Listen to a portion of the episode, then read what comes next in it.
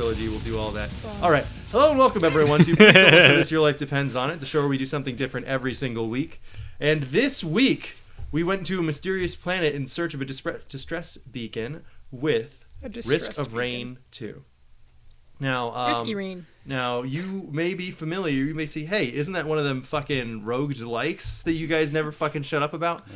And to which I say, who cares? It's fine. Eh, Don't worry about it. They're they're all different enough, We will- right? we will right? cover them also, all. uh, it's fine. Don't worry about it. I I mean, I mean, you know, I mean, you know, all this wasn't even our idea. This was a guest episode. Speaking of which, uh, as a special guest on this episode, and uh, as filling in for Cam, who is on assignment in Maine, uh, learning about Stephen King for the next month. Yeah, I Um, got um the substitute brother. Yeah, we have different substitute siblings Yeah, this Yeah. week. uh, I will to take those that of you title. Who say that, that nepotism is a thing on this show. You're right. Uh, Simply we be have related to Next us. time we'll get Alex's brother. we have No. Adam, 57 leaf clover. Hello, I am not as lucky as that, but I try to be. you tr- you try to your, you try your luck. Yes, I Yeah. try to have my That's luck be good. better. So we also have sentient meat hook Alex. Hey! How's it going, podcast? We've also got unstable Tesla coil Seb. What does that one do, Adam? Uh, it zaps things. Okay, I'm gonna zap you. Zip zapped up. And I'm your host, Spare Drone Parts, Nick. so, um, this is our Risk of Rain 2 episode. Uh, we played quite a bit of it over the past week, but one of the kind of wild things that doesn't really happen much anymore about Risk of Rain 2 is that it is a sequel that jumped an entire dimension. Uh, Risk of Rain 1 was a 2D uh, game uh, with, uh, you know, a, a side-on perspective, uh, and you could, you know, see the, basically the whole play field uh, with some scrolling. It almost reminds me a little bit of an arcade game, the way that you see the playfield, like looks almost like a little bit like Joust or something, for with the perspective. Um, but uh, Risk of Rain Two is a completely third-person 3D action game roguelike. Like you are, you are. It is a third-person shooter for sure. The camera's a little more zoomed out than a lot of third-person shooters, but it's fully taking advantage of that third dimension. And that is something that doesn't really happen anymore. You don't really see jumps to 3D much in the modern era. Yeah. And yeah, I everyone's already jumped. Everyone's already yeah. Every, if you're going to do it, you've already done it. And if you're going to make a sequel to your successful 2D game, usually you don't uh, redesign the entire fucking thing to be in 3D. Ideally- Successful is debatable, but that's that's There, semantics. I, that I really am trying to think of it. There was an indie game I, um, a couple of years ago that put out a sequel that was This like, is uh, Anodyne. Yes, right? thank so, you. Uh, Anodyne it was going to be one of my examples. Anodyne is the only other one I can think of that did this. Anodyne is a really, really interesting indie game. I believe it came out in 2016. Yeah. Um, and the it, sequel. Yeah. 2016. Yeah. Yes. Yeah, I think so. I think so. Um, but it's uh, the original Anodyne is a top-down Zelda-style game where you are collecting, you know, items to help you get to different areas. With the gimmick of Anodyne being that the glitches are canon, right? Like they want you to use like screen shifting to get out of bounds into places that you think you're not supposed to, but are also technically part of the game. Oh, that's there are places that l- seem like there are there are items that you need for the 100% ending of the game that you have to go clip out of bounds to get. And uh, that is one of the really cool things about anodyne um, and the sequel completely keeps that but it is a 3d game. It is a 3d game where you can move fast. You're kind of on uh, it almost feels like you're like you're roller skating the way your mo- momentum is in that game. And there are it's it's very much kind of like uh, almost like PS2 polygon style as opposed to like going specifically for a modern look. And you shrink down to go into certain worlds that look like the the 2D sections from the first game. So it draws the Oh, that's direct fun. comparison within itself. Um and it's a it's another just really cool game. But they obviously don't need to do that like if people know you for your successful 2D indie game you don't need to jump to 3D to keep Yeah. up with the times or whatever people are already there people are already like like bought in on your on your concept Yeah, I had um so I played Trine and Trine 2, which are two little puzzle platformer games which have 3D models but it's a 2D perspective. So, Mm-hmm. it's 2D. Um so Trine and Trine 2, you just you swap between three characters and you solve puzzles with them. And then Trine 3 went to a 3D Trying perspective. 3D. Th- Yeah. It was like 2.5D, not Yeah, like fully but it 3D. It just wasn't It didn't. It, It, didn't, it didn't work. No. It changed At the all. it changed the models, but it didn't change the gameplay style, right? Like you're still I mean, on a 2D plane playing. Well, it's two and a half D. Yeah. So it's like kind of like You you, move the, into the the background a little camera's like it's as if it's a 2D game, but you can move back and forth like it's a- okay. almost like a brawl, like a beat 'em up. up? Yeah. Yeah, I yeah, get that. but it just didn't work out for the puzzles Hmm. or anything. Um, Well, adding a whole nother dimension makes things so much more complicated. Yeah, I that's don't know if why, that bears out why in it's your such a weird thing but- to, ju- to just do, right? Yeah. It's ju- to just do it. Yeah. Um, wh- I read a little bit about the development of this game, and one of the things that they cite as uh, being part of the reason they wanted to switch it up is they wanted to change how the class of the Huntress works. Um, because the Huntress's thing in Risk of Rain 1 was that she was the only one who was moving and shooting at This the same true. time. And so they wanted everyone to be able to do that uh, in the sequel. So they're like, but they're like, okay, this is weird with other characters. How do we make this so that uh, you know, moving and shooting feels good and doesn't isn't like too distracting? And uh, they settled on the kind of auto aimy kind of controls for Huntress, and then they were like. Okay, we can do this in 3D. We can do this in 3D, and that will help make the guess that's characters why more she's unique. so good. Yeah, And, she, uh, she's The the one one. the game is based around. Yeah. yeah, Yeah. because the, the way the Huntress works in Risk of Rain 1 is how almost everyone works in Risk of Rain 2. Yeah. a- Okay. In Risk of Rain 1, all the characters like when you stop when you shoot uh, you have to like stop to actually do the ability, like RE4 Oh, I shoot a gun. that. Yes. yeah, uh, but and in Risk of Rain, Risk of Rain One, she was the only one that could actually move and shoot at the same time. Uh, funnily enough, that wasn't enough to make her a good character in the first game, but, but that's besides the point. right. And then Risk of Rain Two, everybody can move and shoot, but now she can run and shoot at the Yeah. same time. Yeah, that makes a and that makes a, a big difference, especially considering her movement speed. Um, but before we dip too much into just talking about the thing that's the actual topic of the episode, Alex, I wanted to know if you had a, a Uh, 2D to 3D transition that comes to mind for you. Uh, hmm. I mean, I, the biggest, most obvious ones to me are, of course, the Nintendo 64 duo of Ocarina of Time and uh, Mario 64. I mean, basically ma- inventing the way we think about action games right, down to the camera Oh, for a Oh, yeah, long yeah. time. And I mean, the I- DNA is there in everything, including this game. Uh, yeah, and they are like probably two of the most elegant examples of doing that because Yeah, like two of the every most other successful games of all time. every other mascot platformer tried to do that to Mm-hmm. with varying degrees of success. Right. uh, Anyone that, around that beat time. Mario 64 to market did it wrong, which is very funny. um, uh, Crash Bandicoot's solution, you know, they didn't, they didn't, they just barely kind of beat uh, uh, Mario 64 to market, but they didn't know what it was going to be like Yeah, when that's they were just a developing. it. side scroller yeah, with left and right. exactly. They don't really Yeah. take advantage of it's the like third an dimension. scroll, like a forward scroller. Yeah. Yeah, yeah, yeah. It, Uh, it could the same thing could be done on a 2D style plane if you were willing to c- make separate lanes that you could move your character into, Yeah. almost like fucking Temple Run or something. Yeah, that's true. Um, Nintendo did have the advantage of having their analog stick, and the PlayStation did not have that yet. Yeah, well, they were developing it specifically for 3D movement because they thought the D-pad wasn't going to be good enough, which And they it were wasn't. right. So it was. Uh, Who'd yes. have thunk? Yeah. Um, but yeah, I mean, like we love to joke, make fun of Mario 64 on this podcast, but it is out of a place of love for sure. Like Yeah. uh, that game, like It shouldn't have worked. It should have been a rougher transition for both that and Zelda, but somehow they nailed it the first yeah, time. absolutely.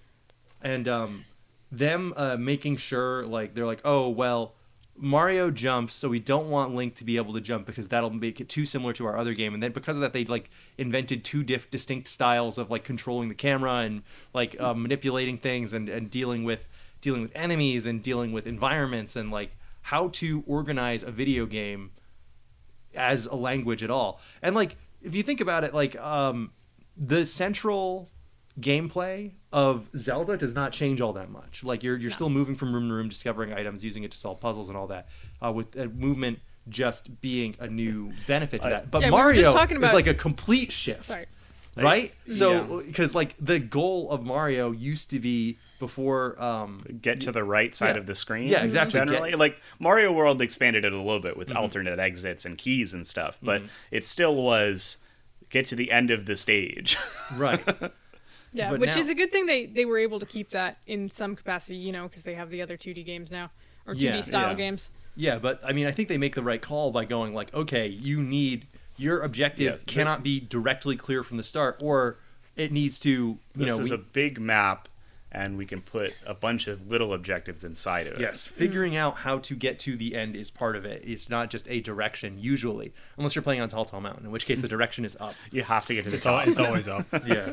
I mean, because Mario 64, I feel like focuses a lot more on the platforming aspect of like the previous Mario's uh, platforming. Because Right. The way you're moving the Yeah. character around is still that is the thing that does carry over. It's not like you can say, "Oh, Mario 64 is that even a Mario game or whatever." Like it's that's not really a factor. It's more like just the way you uh, move, what you want to accomplish with this character, who is still a little guy who jumps around, is different from before. Yeah, I um another thing that came to mind, which is definitely a uh, dumb pedantic detail, but I was also thinking of like uh, kind of the evolution of the first person shooter a little bit because Doom is not is not technically a 3D game, even though it is kind of 3D. Right. You can't really look up. Yeah. So it, I- I- it's two dimensional in a different way. A lot of though that era of Everything has a shooter, sprite also. It- It's like There's a- not like 3D models. yeah. Yeah. it's interesting to see that that kind of develop. Like I'm thinking specifically like Doom 2 Quake, where Yeah. it's like the big evolution is you can look up, you have to Yeah. aim at things. and you can look down. That's a big Yeah. one too. Yeah. Looking down and firing at your own feet is a huge. Oh, yeah, true, true, true, true. It's a huge. Uh, Adam, do you have a do you have a, something that comes to mind in terms of Uh, the 2D to 3D transition? uh, following again on the Nintendo uh, Uh-huh. idea would be Metroid uh, going from Absolutely. like you know true. 2D Metroid to Metroid Prime. Fucking took their sweet ass time with that one, and I I know why. We've heard something Yeah, we were yeah, joking yeah. about before the uh, theme song. because because with like the original Metroids, it was like you know your classic Metroidvania, like fucking Yeah, It's- one it's- half of the yeah. Metroid. one half of the Metroidvania name, where you know you're going around room to room. It's all on a 2D plane, but then as soon as they made the swap switch to like Metroid Prime, Mm-hmm. it became like this suddenly. They just went all in with the atmosphere and everything. It's still like the same general sort of uh, The the, game. the actions, like the verbs you're using to get through gameplay, are the same. Yeah, it's, It's just, just- yeah, it's just a different perspective. Yeah, it's a way different perspective. Sure, you can't like do some crazy stuff with like shine spark and jumping 500 feet in Yeah. the air. What was it? They, they were having Um, trouble with the uh, morph ball. I Yeah, they think. were Yeah. they, they were having The- trouble with the morph ball. and ball, in the end, I think that their solution was like really elegant, like what they did with the Mm-hmm. mor- morph ball, where uh, like just kind of having the the transition be like more gradual, having like the run up, the two steps into the morph ball or the two steps out, hmm. and like being able to fit all these puzzles in there, and like using momentum and physics in a way that they couldn't really do in the 2D games. Technology had improved so much in that way to be able to simulate physics, like having a half pipe. That you could boost ball Yeah. your way up was a boost ball is gigantic deal. Yeah. Yeah, and then like once again going back, it's like the absolute atmosphere that a 3D game can provide that Yeah. 2D games can't really provide. I mean, Super Metroid could provide a pretty bit good atmosphere of like mm-hmm. horror. You're being It's less immersive. It's less feel like. immersive, definitely. Because when you first get out of the ship in Metroid Prime, you We look up and it's raining, and you can see the little raindrop that's on your visor, which is like, yeah, uh, that's whoa. the, the thing that I mean. Obviously, Crazy. people our age are always going to bring that up as like, oh, what was the moment that you were like the most impressed about technology in a video game? It's like, oh, when you when your visor fogged up in, in Metroid Prime. I think is like ninety percent of people our age's Yeah, answer that's to cool. something Well, like And yeah. that trick still works. I Yeah, think. absolutely. it still Yeah. works. And it's not like that was like incredibly technologically impressive. It's more like the idea to do it that Yeah. makes it work. Yeah. No, and I that, don't know who came up with the blood spatter on the screen because that takes me out of it. I'm like, I'm not going to see blood spatter on. I don't think that's On meant for my immersion. eyeballs. That's de- that's No. game design only. Uh, I don't do like think- it though. they I- want to show a health bar without having a health bar. I yeah, hate that. I, I do think that the like level design is a lot less elegant in Metroid Prime, uh, but that's just like a growing pains thing. I. Absolutely. Th- It's this a consequence of having to design a real 3D space that you can't really fudge. Yeah. Like you can't uh I, like I don't think 3D games got as good and labyrinthine labyrinthine Mm-hmm. as like a good Metroidvania until I want to say until Dark Souls. wow. They- they- that was that was where I really noticed like oh this is as good as a 2D game could be. So what you're saying is this. Dark Souls is the Metroid of Metroidvanias. Yeah. Oh fuck. Did, well they it- Oh, I'm gonna have to include that sentence in the episode. Sorry, I I had to do no, it. god I had to do it to him. Um, yeah. Um, so we've talked about Nintendo's very graceful. Um, Oh yeah. 3D. Oh right. Uh, I, want, I can't wait we're for this. talking one. Bubsy. oh Bubsy yeah. 3D, baby. How bad could it be? interesting, interesting. What could Uh, possibly go so wrong? what were you gonna say? So Um, so I'm obligated to bring up as the resident Sonic nerd. Oh, I'm obligated to bring up Sonic X-treme, Mm-hmm. which was going to be Sonic's move into um, 3D on the Saturn. What are you talking But- about? I'm sure I remember some kind of 3D blast. Yeah, there was there was a 3D blast, or what was it? It's also called Sh- Sonic Shuffle and Yeah. Sonic. developed by Traveler's Something Tales, I believe. Yeah. Yeah, it's super weird. Um, yeah, that's a bizarre game, which also isn't really 3D. It's more no, like an it's isometric. it's, with it's, a- it's I was just being a shit. It's a total No, I cheat, know. and It- it it's doesn't like, really count um, at all. so- it's like Sonic Labyrinth, actually. It's like any of those awful ZX Spectrum games. Yes, it is. Yeah. Yes. uh, isometric uh, perspective does not make your game 3D. Yeah, but then so- you had um, Sonic people Virtua talk- Fighter. Yeah, well, yeah, I wouldn't count that either. No. But uh, I I will wait to talk about Virtual Fighter until until uh, you're all, you're all Yeah. set. Uh, so um, Sonic X-treme was going to be Sonic's jump onto the Saturn in 3D, um, and I think it would have beaten Mario to, to the 64. Um, yeah, Saturn. yeah, it Saturn. probably would have. It probably would have come Saturn out first. 64 Dreamcast. Yeah. Well, yeah, but I mean, the, the, it wasn't going to make Saturn's launch, so Oh, it, may, no. it might have been contemporary. Yeah, and then, They- of they course- might- it would be extremely funny if they both came out the same like winter or whatever. Yeah, um, the the Saturn was notoriously botched, like the marketing and, Oh, and everything yeah, was everything notoriously botched in America. Um, so so was Sonic X-treme. They gave Sonic X-treme to Sega of America to work on, but then you had several teams in Japan and America, basically creating two different games.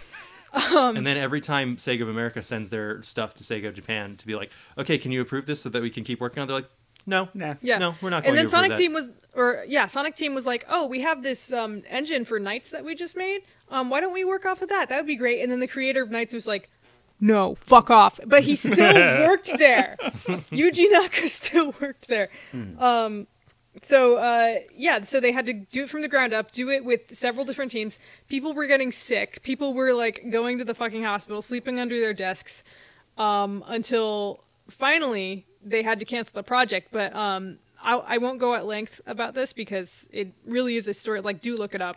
It's awful. It's it is the, the point is epitome they of couldn't how get over the finish line. Yeah. They, it, like they, they, it was not an easy thing to do. It's not something you just do to put your game into Yeah. 3D. Oh, there was gonna be a character. Um, what was it? Her her name was Bubinsky. Literally, that was her name. Hell yeah, she yeah. was a lynx. I think she was a lynx, and That's she was gonna be a kinda game. princess, like kind of akin to Princess Sally, who was gonna be in there. Weird. Um, and I think she was gonna be another playable character. Somebody Now, recently I'm found a playable the, demo the of this gameplay game. stuff. Is aren't you basically like running on pillars and stuff, like things with their own localized gravity? Yeah, and it's Wait, the so- way it moves is um kind of like Sonic Lost World, actually. Yeah, I was about to say Yeah. that. I was. Isn't that like it goes Proto around Sonic. Lost World? Yeah, yeah. Proto Sonic Lost World, but also a little bit Sonic 3D Blast. Um, yeah. So all of the things that have taken inspiration from this uh, uh, uh, canceled Sonic project have not been very good, which is funny. It- funny yeah, they its could right. not get it down. Yeah. Like even in the demo that somebody found, even the early build, Yeah, they're like, wow, does this not really fun. work Like, so great. like, Yeah, which so- is such a funny thing to be might like. be a good this, thing it got scrapped and we got Sonic uh, the Fighters and Sonic R, Uh-huh. um, which I guess was honestly Sonic's actual first jump into 3D. Which I mean, it's right, but I game, mean, so like I guess what we're talking about though is like trans- translating the gameplay Mm-hmm. of 2D Sonic into 3D. Yeah, which they didn't didn't really do until Adventure, and Yeah. even then they were kind of cheating. yeah. Th- by Adventure, Sonic or uh, Mario had come out. So they're Uh-huh. like, oh, let's us do like a castle, but it's adventure fields, right? yeah. Um, and then but we Being can get quests. yeah. Station They're Square. not really quests, but you can talk to people. Um, yeah, you go to Station Square, you, go pick to up the statue Ruin, of the guy. and it did work out You know pretty well. It's it's janky, but it Text did work out. boxes. yeah. Um, I but in doing so, they like made the environments so weird. Like now you have real people. now you have Uh-huh. yeah. real life. Um, and They it's beat just- Mario to that I one. never hate. I, I, I, I think I, don't remember think it can hearing. truly be a Sega game unless it's a little bit shitty, which I think is Sure. kind of the charm, honestly. Mm-hmm. I mean, I feel like a general rule of thumb with Sega games is that the gameplay's not too good, or like it, it gameplay can vary greatly, but Mm-hmm. the music is always like now that I will Top agree with. It I think usually has to be top always notch. on point. Yeah. Sega Yeah. Sound Team, I don't think I don't Except think when has they missed handed over to once. Bioware to make Sonic Chronicles. Oh, that wasn't them. mm, Yeah. So Yeah, uh, so there you yeah. go. I, But, uh, I do have one more example yeah, to course. throw out. Um, I was just thinking, uh, I have not played much of the original MSX uh, Metal Gear games, Yeah. but Metal Gear 2 to Metal Gear Solid is such an interesting thing to look at because And it's also cheating because they don't actually remember- go into 3D until two. Yeah. Because Metal Gear Solid 1 is basically the same as a top-down game. Yeah. Outside of certain sections where you go like to they are behind the back perspective. but that it is Right. still kind of yeah. It's It does fixed not perspective require stuff. the analog stick from you like some games Yeah. of the era did. You know, like using that using a D-pad for Metal Gear Solid doesn't feel weird because at its heart it's still a 2D It's, game. Yeah, mm-hmm. still not really analog. Mm-hmm. Um, and then just thinking how long it took. I was just li- I've been just listening to a podcast on mm-hmm. Metal Gear Solid Five and thinking like that's how long it took. Well, four a little bit, but that's how long it took to get away from like top down. Like Right. like even three kind of is like that. It's more of a zoomed out third person. Yeah, but I'm those very- games are still almost games you could put on like a top down Yeah. pixel game. Yeah. There's an interesting era on the PlayStation, which I feel wasn't on the as much on the er- other early 3D consoles, but on the early PlayStation, you have all these like 2D and pseudo 2D games and pseudo 3D games that really mark the transition. Yes. it's a really wild well, gradient. Yeah, Sony Like had a, Castlevania, Sony had a it's lot like, of oh, no, we're just Sony had doing a lot of talent, 2D. but Sony didn't have a vision for what they wanted it to be. Mm-hmm. So they're like, okay, we're going to give you a lot of money and we're going to make it really easy to to put out games, but we don't have a directive for what they're supposed to be. And because of that, people did what they thought the future was going to be, which was like you know versions of the games that we already had, which is not a weird thing to, to try. You know, Yeah. Like the most let's three, the most. cra- that's what I was gonna say. that was the craziest thing that they tried was Jumping Flash, Yeah. a 3D platformer where you're in first person. Yeah. which is like weird because even then, but without the analog control, it still does feel very rigid. Um, but uh, the thing that the lens that I look at this through, of course, is fighting games. Now, fighting games were uh, when set the genre is set in stone by Street Fighter II in 1991. Um, you have like you have just this explosion of fighting games. You have a, this incredible amount of fighting games, this gigantic boom that nobody could ever possibly contain or even accurately describe. And then you get to uh, right when the 3D is happening, and people's ideas for how to make fighting games 3D was they're like, well, you can't. I mean, like, what are you going to do? Step into the background? They had already done that, by the way, in Fatal Fury. Uh, you could step into the background, but you come right back. It's like it's just like a quick It's like a punch out dodge. Yeah, it sort of is. Yeah, yeah, yeah. And you Step could around? ex- it was like a punch out dodge if you could attack when you were coming back from the dodge. Oh, that's fun. It's it's some cool stuff. Yeah, it's called they called it plane shifting, and that was their main thing uh, for for some of the Fatal Fury games. But um, uh, when 3D was actually happening, the first 3D fighting game that is credited is uh, Virtua Fighter. But what they mean by that is only 3D models, because in the first Virtua Yeah, Fighter, you cannot step into the into the yeah. background or foreground. Um, uh, so essentially, you're still fighting on a 2D plane, even though it is 3D. There is What a full 3D Balls model. 3D. Ballz 3D is later. Ballz 3D is like way later. Oh, yeah. so, uh, but um, Sega had a Sega had one called um, I want to say it was uh, Dark Mace or something like that. Dark Mace. yeah. Uh, Nice. So, All it- right. but it was um, that was the first uh, it was like Dark Mace or Dark Arts or something. I'm gonna look it up in just one second. But that one was the before Virtua Fighter, and it was all all sprites. But think of it in like Doom, where the it has like a scrolling Oh, background that you move on. Cool. You could move in eight directions there. Hell It was fully 3D. But it wasn't. It didn't work. Like playing it is not good. But they were the first ones to be like, okay, what if you could deliver a kick from any angle? And it's like, well, shit. How does that work? How do we make it balanced? How do we make it so that you can see what's going on at all times and you can tell what's happening? Even the first Tekken doesn't have sidestepping. It takes until Tekken 2 to get to sidestepping to Yeah. where you can you they use that 3D space effectively. And I think that uh, fighting games as a genre have always had trouble with making 3D something that you can defend against from multiple angles cuz like if somebody can come at you not just from high or low but also left side, right side, you know, if you Yeah. don't as long as you, if you just make a universal block, then why the fuck do you even bother having the sides at all? And I think that something like uh, the first Soul Calibur or Soul Edge really goes into exactly making that truly matter. Like later Virtua Fighters also do, but like the idea that if you walk around somebody and you get to the side and you grab them from the side, it does more damage. So they want to turn themselves so that they face you. and Yeah. you have moves that swing your weapon horizontally to catch people stepping side to side, but vertically if they were jumping for some reason and you want to catch them to do that. so where the the axis that is the action is happening on actually matters. Like I think that that is really cool and uh, Capcom, for their part, they just sidestepped the issue entirely. They did eventually make a 3D fighting game, but only after everyone else had already done it. Yeah. Uh, they were They like, didn't need to innovate. no, they didn't. They were like, well, we'll just make gorgeous sprites because that will set us apart from the pack, and it did. Uh, and they did fine enough. And then they were like, once 3D was getting really big, they're like, well, we don't need Street Fighter anymore. We have Resident Evil. So like, who gives a shit? Like, like, like, why would we need to try and make our old stuff good in 3D if our new 3D stuff works just fine? Like, get with the times, old timer. Yeah. Like, like, who cares? Leon's the hot man. Yeah, absolutely. Put him in Street Fighter. You know, there was probably Ah. like a someone in the boardroom that was like thinking of that. Hmm. They suggested Somebody What? suggested DLC with uh with him in it. Yeah, Nemesis T type. in Nemesis Game. is in Ultimate Marvel vs. Capcom. Well, 3. there you go. Yeah, he's he's he's really fun. Uh, man, Cam, Cam's screaming at his, his on his phone right now, listening to this episode. He's like, "Nemesis is in Marvel."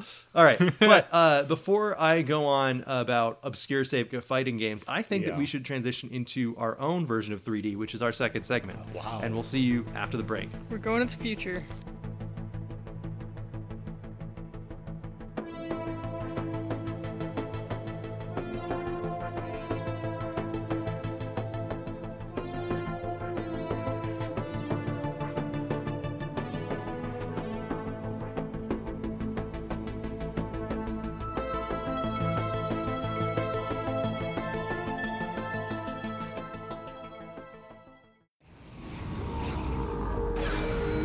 The cold silence of space only punctuates the feeling of death that emanates from this virtually lifeless planet. Only one thing is alive and well here evil. And it must be destroyed, decimated, exterminated.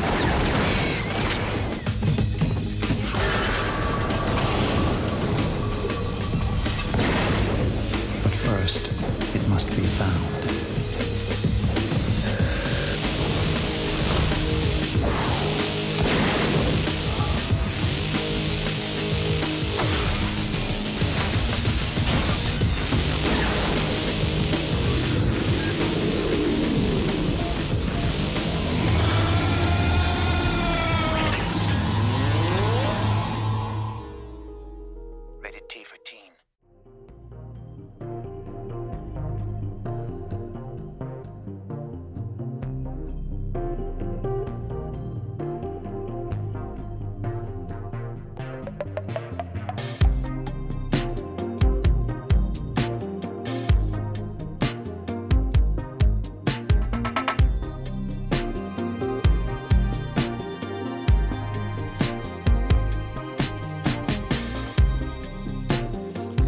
Guy with a Mensa license plate today, and I Oh, was wow. like, "Oh wow, yeah, you're you're so much Dude, better than uh, you know, Did you hit honestly- him? It, that's honestly, I was honestly- right behind him. I You probably think, could have. you think you're so smart? Get out of this one. That honestly makes Tell me me think. your and when I see stuff like that, it makes me think like, "Wow, I'm smarter than them." Because Mensa seems like a giant scam.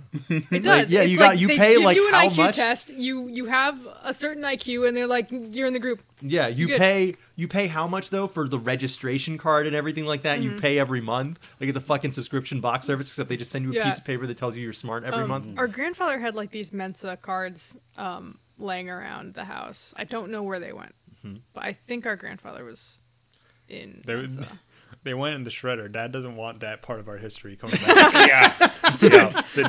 The, the dark side of the Dad would- family. he would sooner jump off a cliff than shred literally any piece of paper. Hmm. We've got like old articles from I don't know, like CNN.com from like 2001 about Printed out. Bush. yeah, I mean, Jet. Uh, you probably should hang on to those. I think they're going to come back in vogue pretty soon. that article you like is coming back. Inside. Welcome back, everyone. And please don't listen to this. Your life depends on it, the show we do something different every week. Adam, as our special guest this week, you asked us to play some Risk of Rain 2. Can you give us the rundown on why you wanted us to play it, what you like about it, and uh, what we're doing here this week? Yeah, give a little bit of the uh, story too, because Uh, you told me this before, and I remembered it vaguely when I was actually playing the game. I was like, "Oh, it's the brother. Start- it's the brother. I kill him. Start with why you picked it for us. Yeah, yes, All right. Whatever. Yeah. I mean, uh, why I picked it, uh, I just think it's a fun game, really. Good reason. Yeah, Honestly, it doesn't need to be more complicated than that, We- listeners. We've been joking on the show anytime we cover a roguelike that we're just slowly going to cover every single one of them. So I appreciate that at least. On my Adam list eventually is uh, what is I have a Spelunky episode I'm waiting on, and I'm waiting specifically to do it because I think it would be really funny if in the first segment we tried to rank all the roguelikes we played. uh, so, I've got. I I definitely mean- have a ranking in Gotcha. mind. yeah. I I mean, can do that in I, I, five seconds. in my personal opinion, I I would rank probably Risk of Rain at the top one of all roguelikes that I've played so far. I still haven't played Well, Spelunky. I Yeah, probably but you should. played a bunch of them, haven't you? Like, I've you played, a lot. You played a lot of these. I played Binding games. of Isaac. I played uh, Crypt of the Necrodancer. I played Risk of Rain, Risk Mm-hmm. of Rain Two, uh, Hades. That's a good one. Won't be the last time that gets brought up on this show, probably. it, it, it will keep getting brought up if I keep recommending roguelikes. uh, no, but uh, Is Noita a roguelike Noita, Noita? uh, it's yes. or school? sc- s- it, it's School. kind of it's it's weird. Noita's a weird kind of roguelike where Yeah. it's like you I would still count it, but yeah, it's it's a roguelike in the sense that, you know, everything's randomized when you spawn in, it's permadeath, all that stuff. But you're intended to play Noita like over a long period of time. Each run is supposed to last like hours upon hours. Oh, okay. Because gotcha. like there's it's like Eve Online, yes, pretty much. except you don't lose your real money. Eve Online isn't a roguelike unless you really galaxy brain yourself into that. that would be an incredibly funny way to look at the game, though. it's like Excel spreadsheets. being Yeah, it, roguelike. it would. Well, I when I look at an Excel their- spreadsheet, I feel the stress of like, it, my, is my run ending? yeah. Yeah. They Uh, say before you die, Excel spreadsheets flash before your eyes.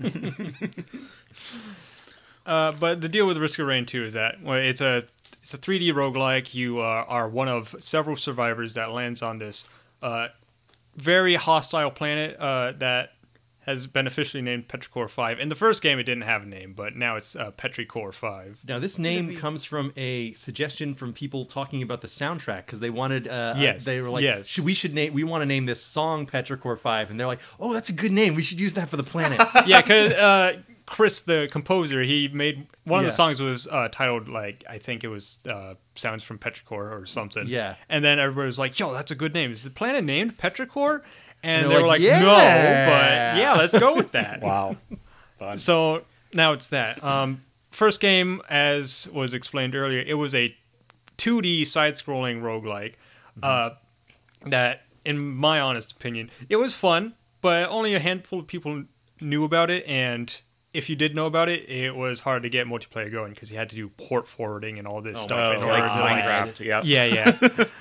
uh, so, like the smart people they were, they decided, you know what, let's just make another game, and then they did it, and it was amazing. And the it- first game was a success, though. I should it, say it Like, was enough not of a like- success yeah. to warrant a second game. Right. Yeah. But, But I it heard people uh, when Risk of Rain first came out. I was hearing people talk about it all the time. Maybe this is just because I spend too much time, uh, you know, in dusty basements with Pete, the kind of person who would play Risk of Rain. Yeah. But That's um, really weird. But uh, I heard uh, I heard a lot of buzz around Risk of Rain when it was coming out as almost like.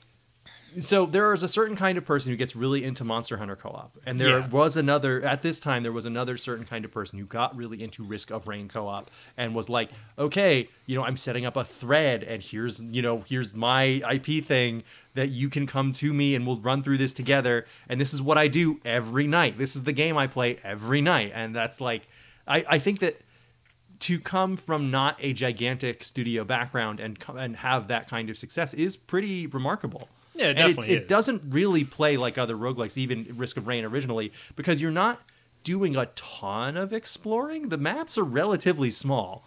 The maps are small. They're fairly and- homogenous too. Yeah, Yeah. uh, they do have like small little secrets that you can get into. Right. Like in the first game, there are like s- secret little side tunnels where you can find Mm. artifacts. Or uh, my favorite secret was in first one. There was this big bridge level, Mm-hmm. and on the top level there was a bush where if you held up, it would give bring you to a Maple Story reference where you just farm pigs the entire time. That's really cute. yeah. That's funny. Um, but uh, yeah, it's as shit. I lost my train of thought now.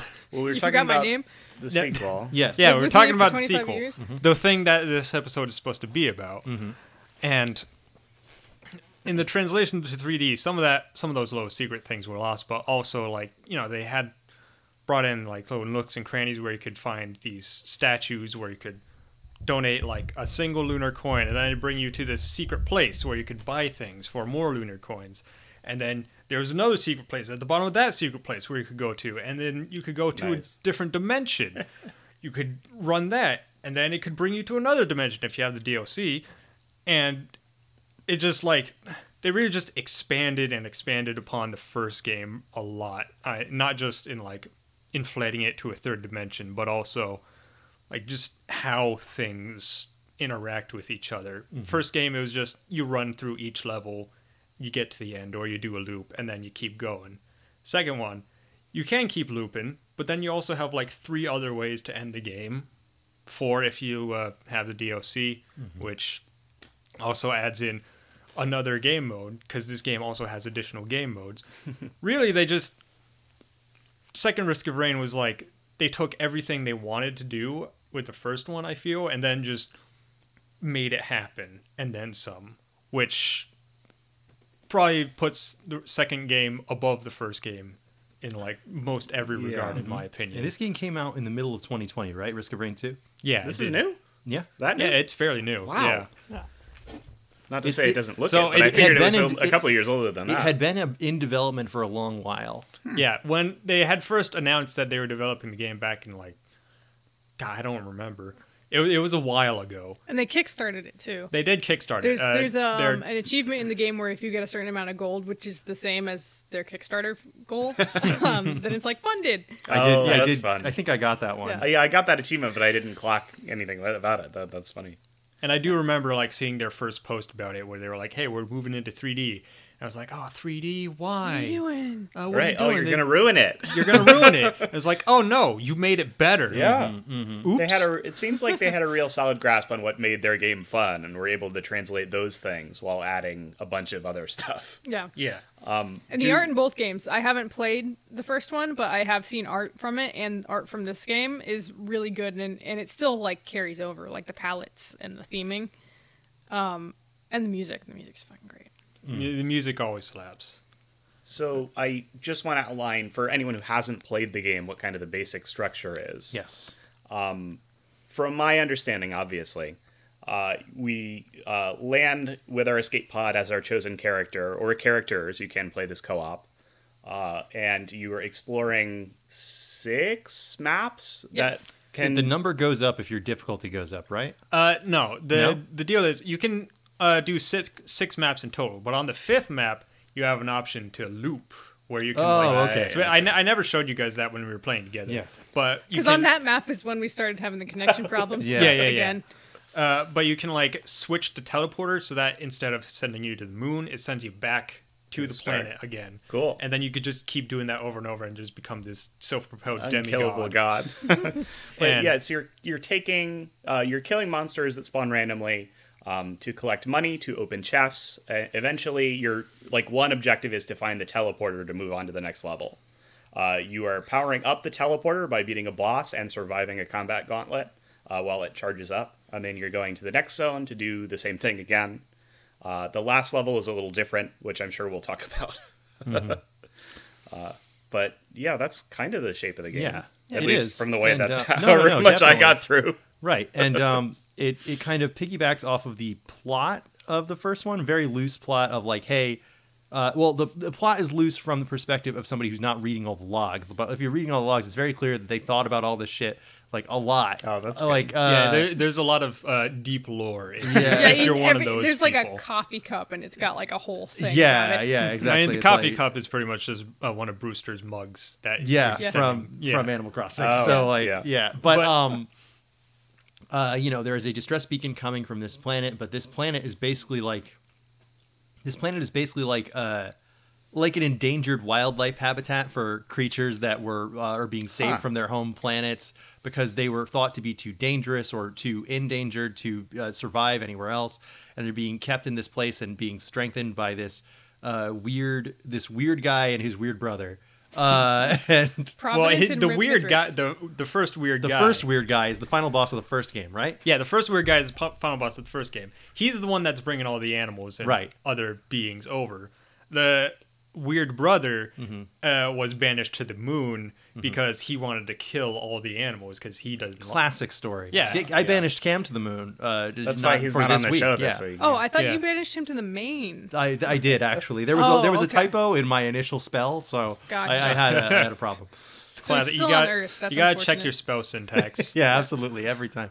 But um, Yeah, backslash instead of a forward slash. But like when you're coming into the game, Forgot to close the like for the first time, especially uh, us having not played the uh, the first game, like we're just like, oh, uh, you know, you watch the intro, distress call, uh, distress beacon talks about there being tons of monsters and, and danger on this planet, uh, It has such a good opening shot. Very too. good It's opening. got like the you know your big ship just rolling in. Uh, Uh-huh. It was really good. But then I started getting annoyed because it played every time I started a game. and you can skip it, but you have to wait for it to start to skip it.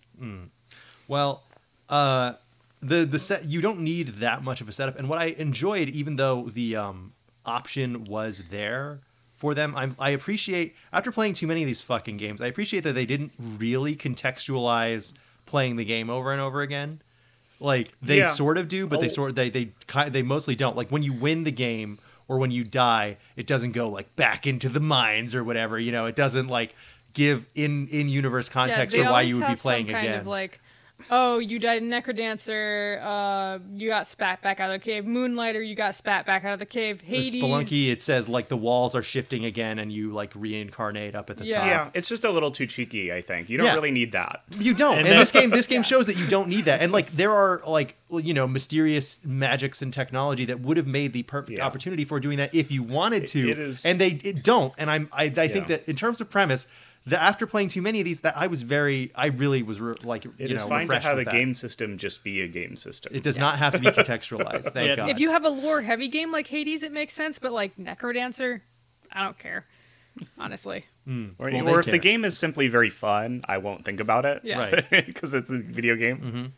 Uh, and this game is very fun. I, which I Yeah. th- so Alex, uh, you were already talking a little bit. Why don't you uh, All give us your um, your rundown? I had a lot of fun with this. Um, I have traditionally been a roguelike skeptic. Um, and I think that if I had known that this game was a 3D third person shooter, I would have played it much sooner.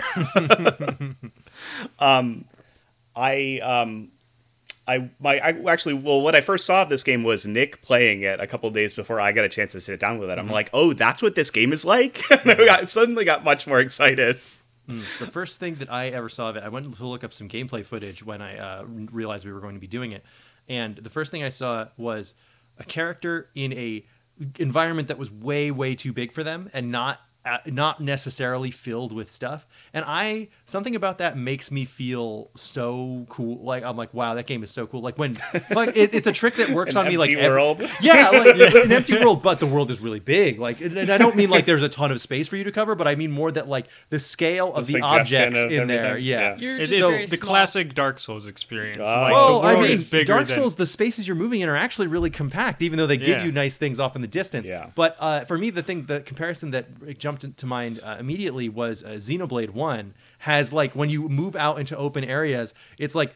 Oh shit! I really the world I'm on really is a giant Yeah. guy. Like it's huge. It's so more, much more massive than I could ever possibly hope to cover in you know this amount of time. Oh, so you are old, actually on a uh, guy. The old Yeah. Bethesda Vista when you come Yeah, out of the absolutely. to starting area and it's like, oh, here's that all robot. of the stuff you, you, can, do. climb it. yeah, yeah, yeah, the Skyrim. Um, but yeah, no. So that was one thing that I'm like, oh, I'm incredibly excited to play this now that I know it's a, a 3D game and I can shoot things. That's really all you do. Yeah. um, because I I don't super love roguelikes because I think like it the learning curve it takes so long to really get your head around it where it's like oh I have to play this game for 20 hours before I'm good enough to beat it. And that's the case for a lot of these. This one maybe not so much. Uh, uh, as I'll get into, but um I was just excited to have a weird, different perspective on this because so many of these games are either um, top down, like Binding of Isaac, or side scrollers, like uh, insert other one example there. um, but uh, I love to shoot a thing in a video game, so it's I was immediately drawn in by like, oh, all right, cool. This guy's got a shotgun. You got like SMGs. It's like, all right, perfect. Um, I dropped in as the first basic guy because I think you might only have one character No, starting. you start with two. You All start right. with uh, Commando and Huntress. I never played as the huntress. Or if you have so, the um, if you have the DLC, Railgunner will actually already be unlocked. I, so I started as the commando.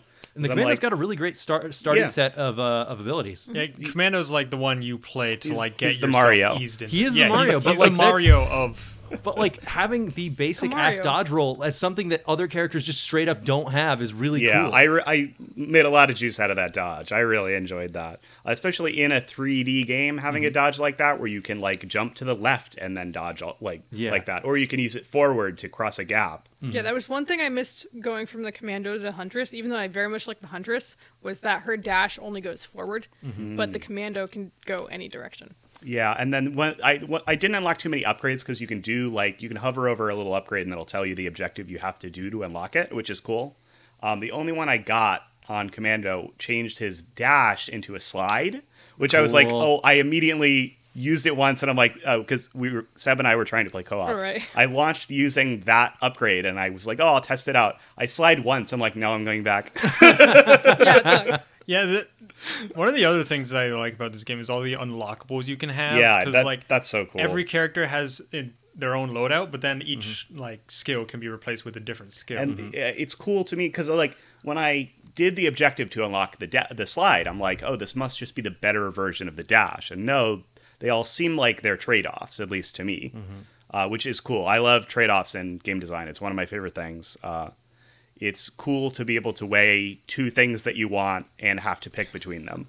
Uh, anyway, I, I picked the commando. I like that he's got kind of a he's got an SMG, but it's not super close range. Like the bandit guy has a shotgun that's a little more close range, who I also played with and did enjoy. Um, but the commando was good because I could kind of uh, really like backpedal all these enemies while spraying into them. And his two like abilities that you use on cooldown were basically just like this one stuns and this one does flat uh, decent damage.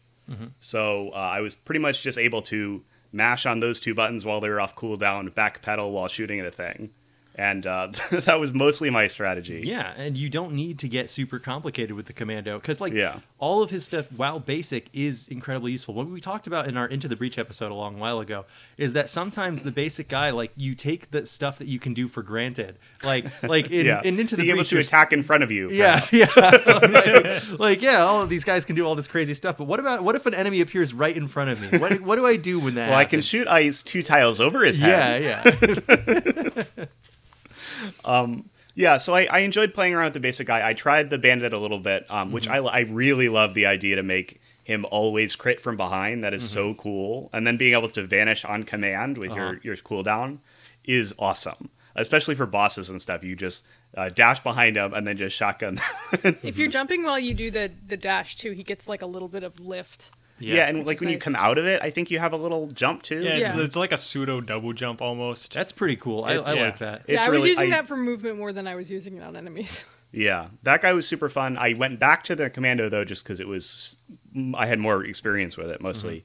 Um, but this game definitely the biggest thing that stood out for me, beside from the fun factor of like jumping around, air dodging, spraying, and uh, into all these enemies, is the like absolute ton of items you got. This really hit my Binding of Isaac brain, where it's like, oh, this rules because I have a bunch of things. It's, it's, it's very much a game about snowballing, like uh, yeah, like getting I'm, as, I'm as becoming much as you a, to, a weird, unkillable god, Yeah. and like that and you're gonna need to. that power curve is so cool um, and you can't it, it seems to me and i'm sure adam you'll probably get into this you definitely can get overpowered but the game balance is still there you can't really because it takes time to get overpowered and time Yeah. makes the game harder. I feel like that's their natural it's way it's a of really balancing it out. really good push and pull i really enjoyed being able to be greedy and uh, you know get this last couple treasures while knowing that it, me- it means that the rest of the game will be harder for it bosses are going to start spawning in on top of you because you took too long. And I had 10 thought- of them. Um, you, you corrected me on this when we were playing the other night, Adam, but um, I had thought that uh, because the difficulty scales on your HUD, it'll tell you it'll go from easy to hard, or easy, normal, hard, and then it just keeps going up. Uh, the last stage, it is just repeated ha ha ha ha ha, Yeah, and it will continue to scroll forever. Um, I didn't realize that that difficulty scaled up after it got there, so I'm like, oh, I'll just get to the end. That's fine. It's not going to get any harder. Yeah. but it No, turns it- out it does. It does, in fact, continue to scale infinitely. Yeah, I'm like, oh, I hit the I hit the top. I can afford to sit around. Yeah. So at- oh, at a yeah, that was, certain- it was really funny uh, hearing you uh, hear that uh, revelation Yeah. once we were there. At a certain point, you'll just start getting into levels, and you'll have like 15 different, like, of the giant stone golem boss Yeah. that shoot lasers at you, and they all, like, are buffed to, like, hell and back. That's so good. So good. The lasers are tracking you Everything and they're will one, exploding. one shot you.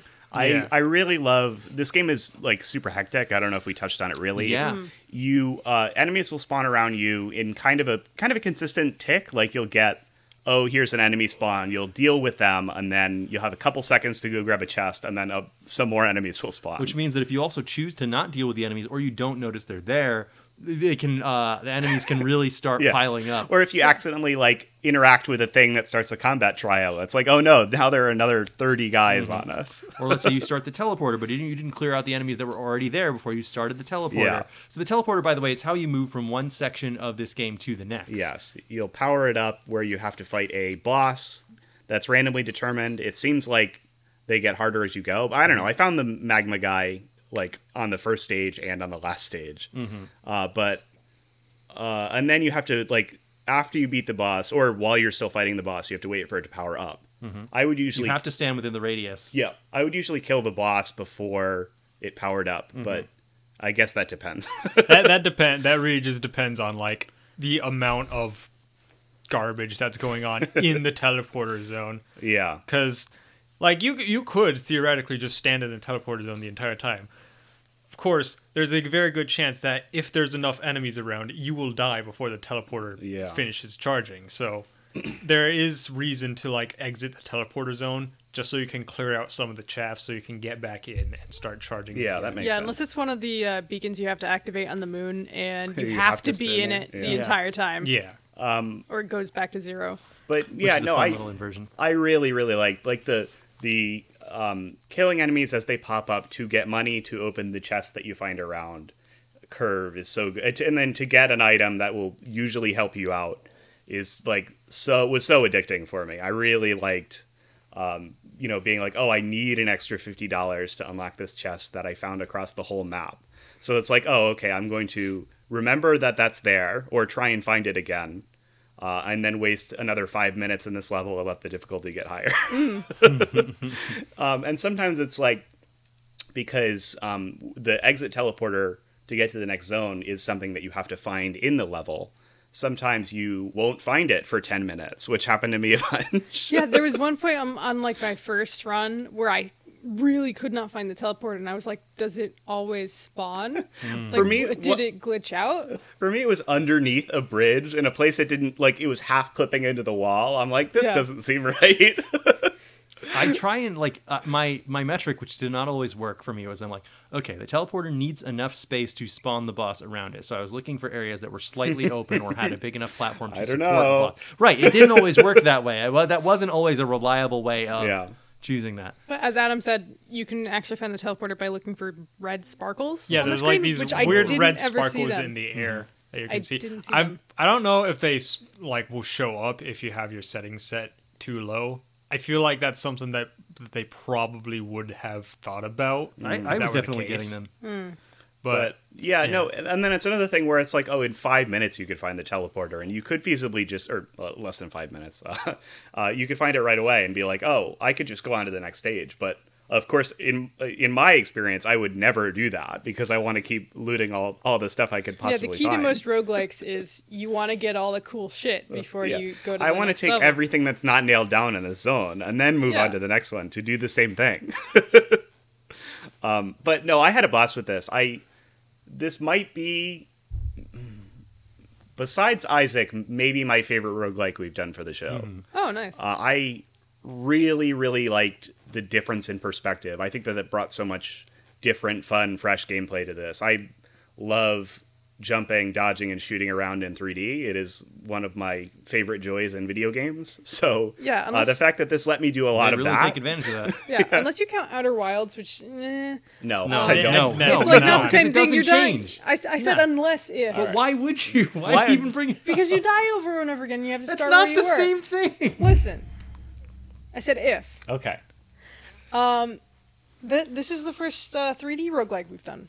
Yeah, I don't. I don't really aren't that know of that many. At Yeah, least there- that there I can aren't- think Bullets of. There per aren't minute, actually per minute, or yeah, bullets per minute. Yeah, bullets per that one. minute. Oh, I gotta play that. Yeah, that that's a rhythm roguelike. So Alright, if you want okay. So it's Necrodancer 3D, but it's in like Valhalla. Yeah. Uh, and th- I think there's another uh, sort of rhythm roguelike that they're doing. Uh, that's not bullets per minute. It's not a sequel to bullets per minute, but it's pretty much the same concept. it is the same concept. You know, it's like heavy metal, just straight up Nice. inspired stuff. I think they they actually did get uh, the lead singer for uh, Crush 40. Crush Forty and That's Uh, What, really? Christy knows that. and System of a Down. Oh wow. They they might have got Crush Forty. I don't Wow, know about Crush 40. for Seb. 40. Yeah. you were hell? you were so happy right now. No, I'm not. I'm, I'm surprised because they're like a. a he's I- like I- a specifically you- Sega thing. I I you Jin said a Suno. thing, and then my brain not the lead immediately went singer. yes. Is he? He, he does Um, sing on a lot of those. But, No, but- I so uh, I almost made it to the end of this video game. I died in the zone of where the ship is, uh, which was absolutely heartbreaking uh, to be that close to winning this. I I, I said um, when I was complaining about this that I'm counting it as a win. It's official.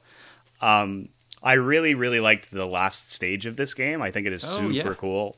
You do a really great job of upping the stakes. we were talking about it a little bit when we uh, got on to do co-op, which I'm sure we'll talk about. Mm-hmm. Um, I the uh, the moon stage of this game really in like color palette, atmosphere, and some of the enemies really reminded me of NieR: Automata in a very good way. Mm-hmm.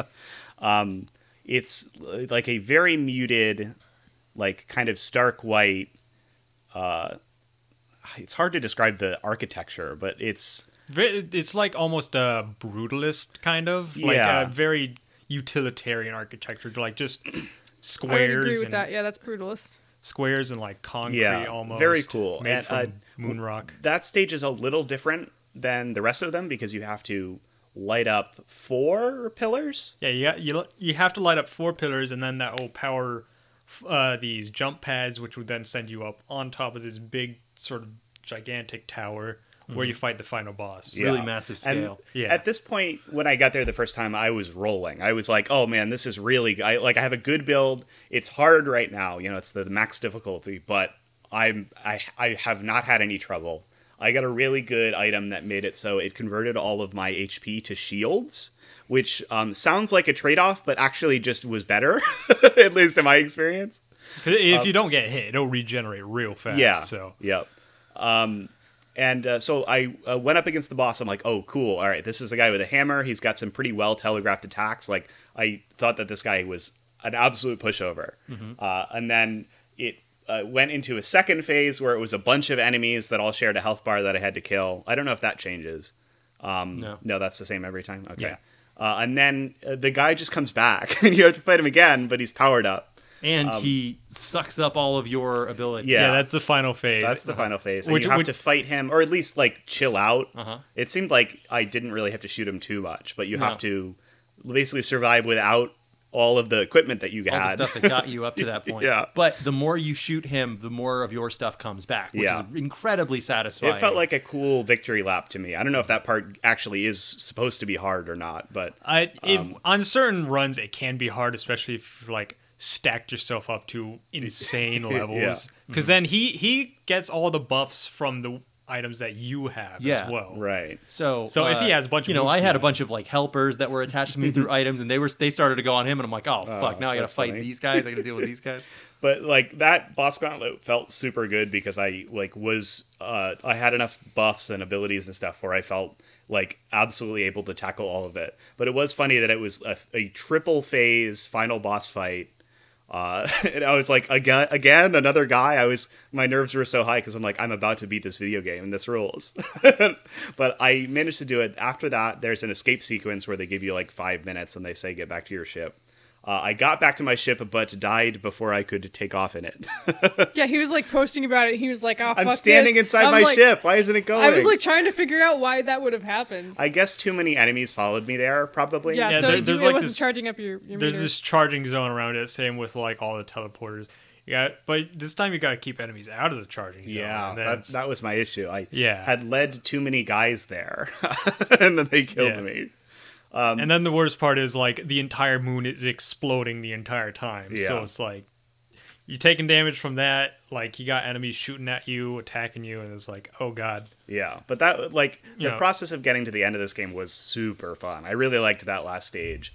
I um think that it, it just kind of is luck of the draw which areas you get in the lead up to that. Mm-hmm. Um, I what is it? It's normally one of two things you could get. Uh, one yeah, one of two things normally. yeah, I and I kind of felt like I was trying to. I, I was starting to get an idea of like what the layouts of some of these zones would be, which is good because like I like being able to learn that.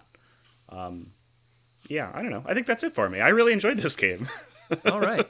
Um, Adam, I'm going to throw it to you because I want you to talk about playing co-op with us because that was something that was uh, kind of a different experience, and we all played it alone before doing the co-op. Yeah.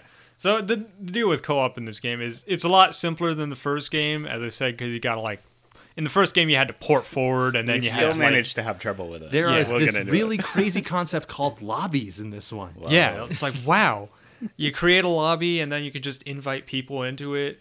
That the, one of the main selling points of Risk of Rain 2 is that you didn't have to port forward to play Yeah, multiplayer. sure. So that Oh, was yeah. That's crazy that it's a selling point in 2020. yeah. Well, that stuff sucks. Uh, Everybody- everybody but Nintendo that. has a really hilarious thing on their website. If you uh, try, if you look up why your Splatoon might be having a bad connection, and it's like open every single port, and you're like, it's just like open ports one to think I will. sixty thousand, it's like, what? Excuse me, like why not. would we need that? Why? Why is Splatoon trying to access the email port? Like, what's going on here? Yeah.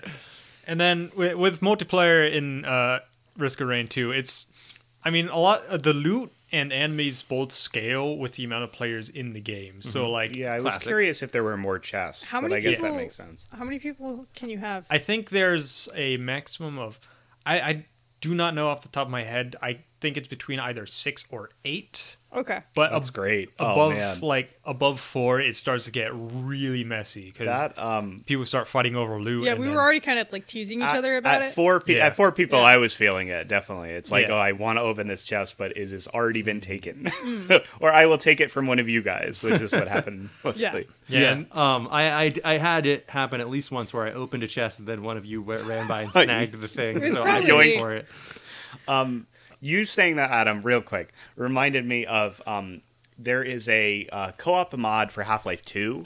Oh, uh, and they just host it on like Valve servers. So you can have like 24 player co-op Half Life 2. oh my god, that's insane. Because like Are you all Gordon Freeman? sure, yeah, you could do it. In Um, Ravenholm, you have got to have more co-op players than enemies, right? but th- I that i- is just like so game. funny to me to play a game like this with eight people. It seems just like insane.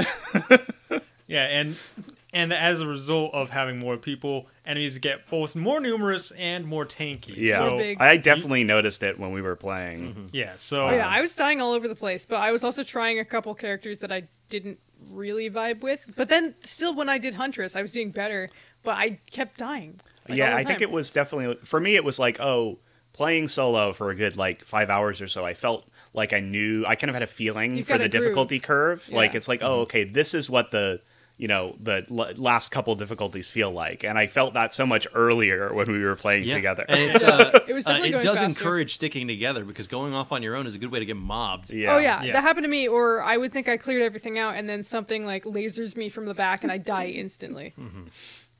so so safety in numbers both for the enemies and for you is pretty much the rule for uh, yeah, and I- multiplayer. so very mercifully, if you die on a stage, you get brought back on the next stage. So assuming that one of you can live, you can keep the run going. Yeah. if one of you can clutch it through the teleporter event, Yeah. you'll And then of keep going. yeah, of course, the downside being that you can't collect any items on a stage if you die right at the beginning. Also, if uh, if you get disconnected through the Steam server Oh, and uh, all right. it happens in the middle, but all right, all right, no, no, you know, what? I'm not even going to talk about it. It's not worth it. Um, but anyway, I something that I thought was really fun about uh, playing this game co-op was that we all chose different characters on the run that I was uh, a part of, Yeah. and it had very different We play did on the styles. ones that you weren't in. Yeah. Yeah. We Yeah. pretty much stuck to our guns. So that made it more exciting to kind of like see how different characters are dealing with these problems that are all right in front of you and and uh, kind of working from a different framework.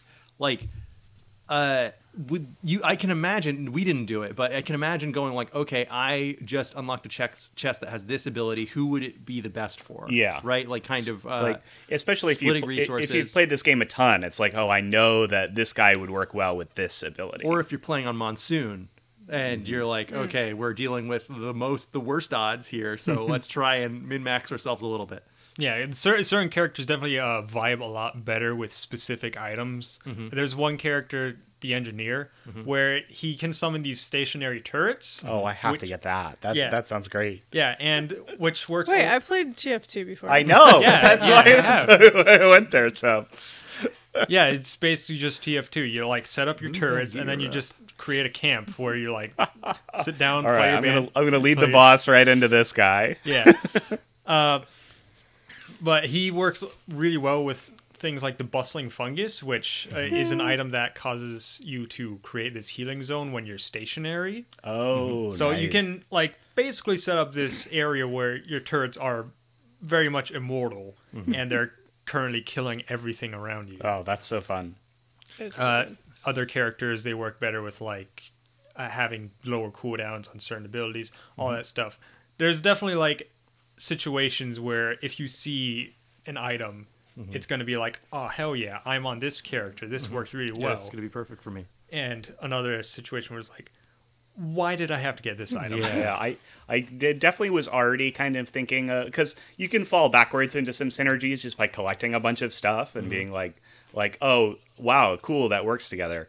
Um, the one that came to mind for me when I was playing as the bandit who always critical hits from behind. It's like oh any item I pick up that does something on crit. It's like oh perfect I do that all the time by default as part of my character. right My um, favorite was the incendiary effects, um, because I I would get the one where things blow up on kill. Mm-hmm. Yeah. So they set everything around them on fire, and then I had um, a ton of gasoline and a ton of like other shit like Mm-hmm. That, and I fire, had like yeah. yeah. I had like times 16 my incendiary effects and it was great everything just died almost immediately everything was on fire There, there's actually another character in the game that like does fire damage by default.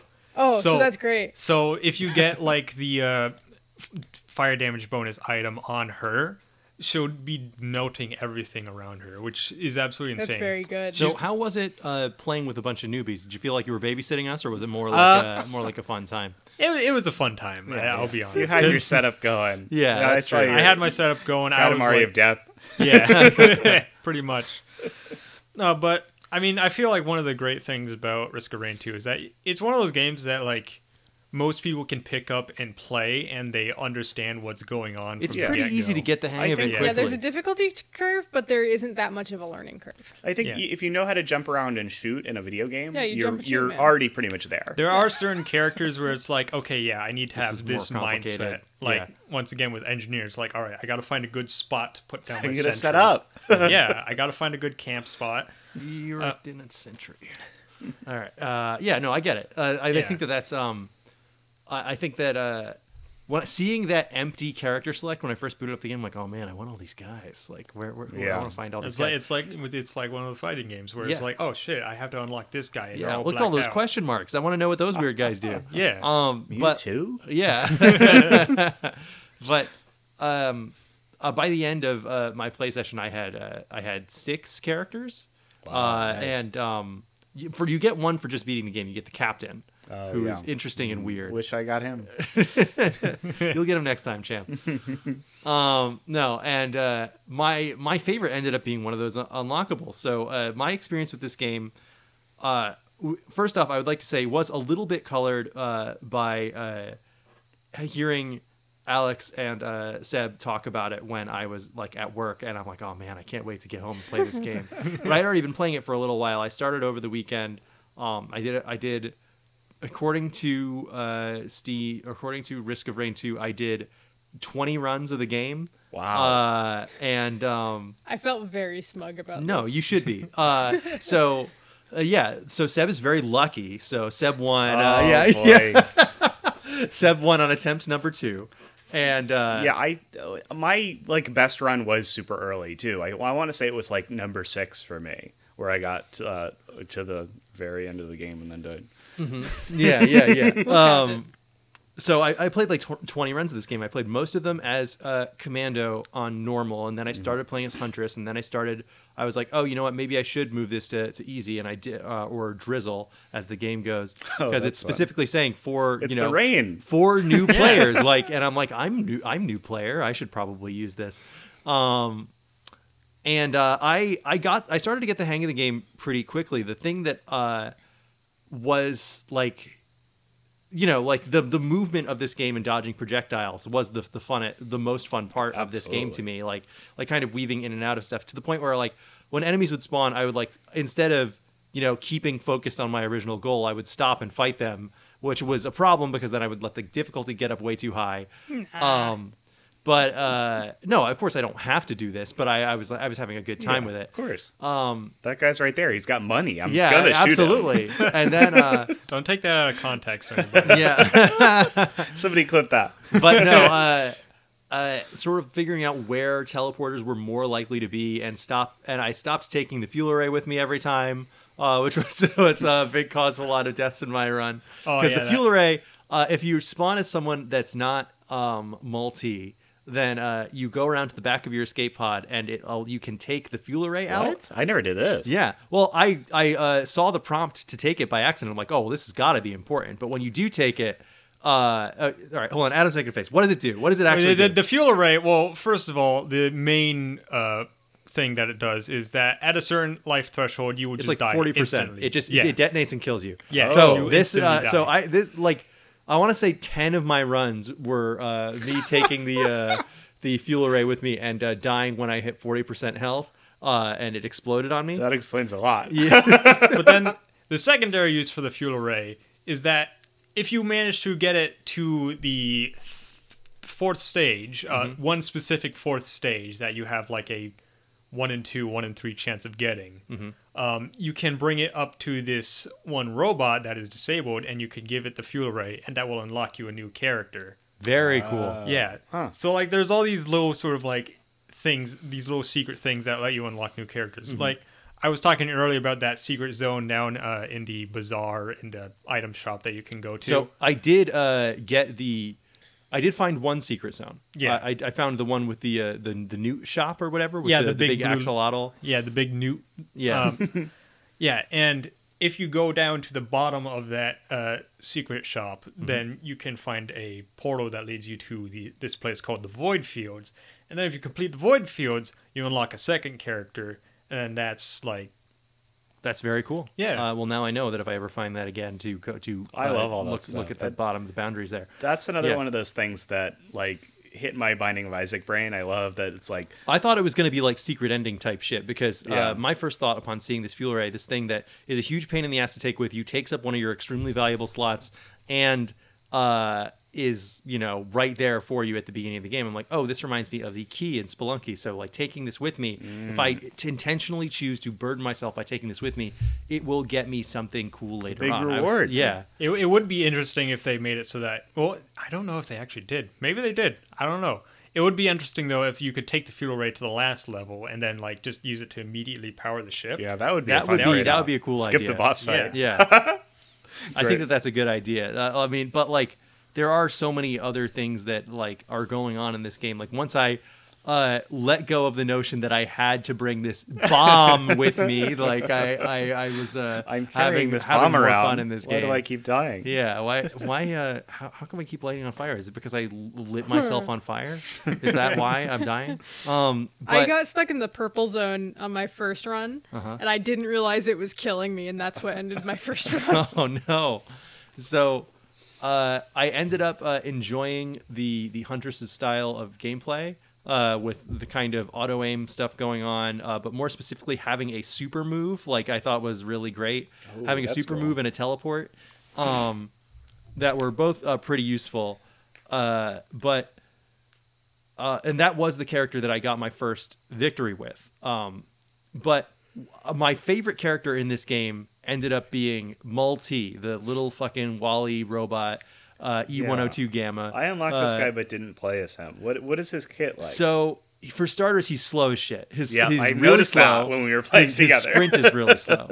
Um, his his original primary is a nail gun that has short range but fires a lot, so which is good for triggering stuff like bleed. But part of Multi's gimmick is that he can switch between two primaries, and it also changes up your equipment slot, which so you can have two equipment items where you usually you can only have one. Which is also why you're not allowed to get the fuel array when you're playing as Multi, because then you could just switch off of it uh, if you were funny. felt like you were about to die.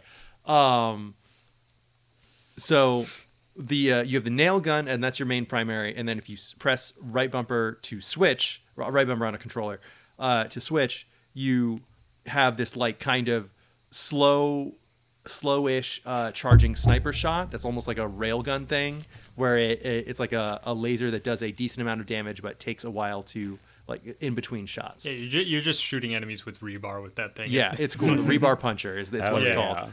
And um, you've also got a stun bomb and a uh, travel mode where you like crunch down into a little cube, Like a morph and, ball? Yeah, and Yeah, yeah. speed, and then you ram into the enemy for a lot of damage. oh, that's fun. When, when the when the game first came out, one of the more popular builds was to just stack as much speed as possible on multi, Uh-huh. so that when you entered uh, transport mode, just go flying across the map and into, and into an enemy. yeah, Yeah. absolutely. Because the damage does increase with speed, I believe. Does Yes, it? it Oh, that's Yeah. sick. um, and so I love this character. I love the like uh, the kind of hot weapon swapping.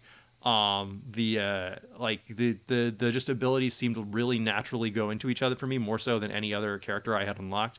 Even the bandit with the the turning invisible and uh, like attacking from did behind you, stuff. Did Wow, you cool. switch a lot between your weapons? Because I that'd be did. something that I would pick one and stick to it. Well, I, think, I use the, the the nail gun was my most of the time thing, but there are a lot of enemies where they will they, they like the kind of floating skulls. They will they will kind of ha- harass you from a different distance. yeah. So like it's worth it to me to switch to like take out a couple of those. Or later on in my run that I won with Multi, I started getting a lot of abilities that's like upon doing a certain amount of damage in a single Oh, attack, this like, oh, triggers. so so it's like okay, so now I switch to the rebar puncher and I shoot them, and then all of a sudden a giant fire tornado appears around them, and that fire tornado detonates a bunch of other shit, and it activates the Oh, Tron yeah. laser disc that I have on my shoulder to go out and kill them, and I felt legitimately invincible by the time I was That on the final stage, uh, because I had a bunch of you know bleed and burn and and uh, all these all slow effects that would, I could uh, s- stack all of those at once with the nail gun, then switch to the rebar puncher and do a bunch of burst damage. And by that point, if they weren't dead, then I had many other ways of, of like doing damage to them. All, all my Yeah. abilities that were on cooldown and all this extra stuff. Like this character felt so different to me from the commando or the uh, or the huntress or um, the the bandit or the captain like all so different from all this stuff. A slow robot on squeaky wheels that Yeah. is shooting a short range thing That that, I turned into you know an unstoppable killing machine by the end. And I had a blast with this. I think that it does something that no other roguelike that I played or really no other game that I've played has truly uh, given me just this feeling of like swapping between entire movesets like it's fucking Street Fighter 4 Gen, but not being nearly co- as complicated and Yeah. uh, still opening up the opportunity. I would also like to say that this game very clearly takes a lot of insp- influence from prog rock. Uh, well, I mean, for starters, of course, the soundtrack it Well, goes, yes. that goes there, but every stage looks like a prog rock album cover. Oh yeah. yeah, I, I was gonna talk about the art art direction with the game at It's one point because definitely like I do very much enjoy like the direction It is. it went. It is alien in a way that a lot of games set on alien planets aren't. yeah, it looks like it's not made for you. Which Yeah. a lot I of like. prog rock um, concept albums tend to be on alien planets. yes. Ah, we've done two of those with Seb. Um, yeah, actually. Uh, speaking of which, uh, Seb, why don't you talk a little bit about the art direction and your own experience with the game? Yeah, um, I'll be short about my own experience. We've talked at length about the mechanics, um, and the mechanics are very good.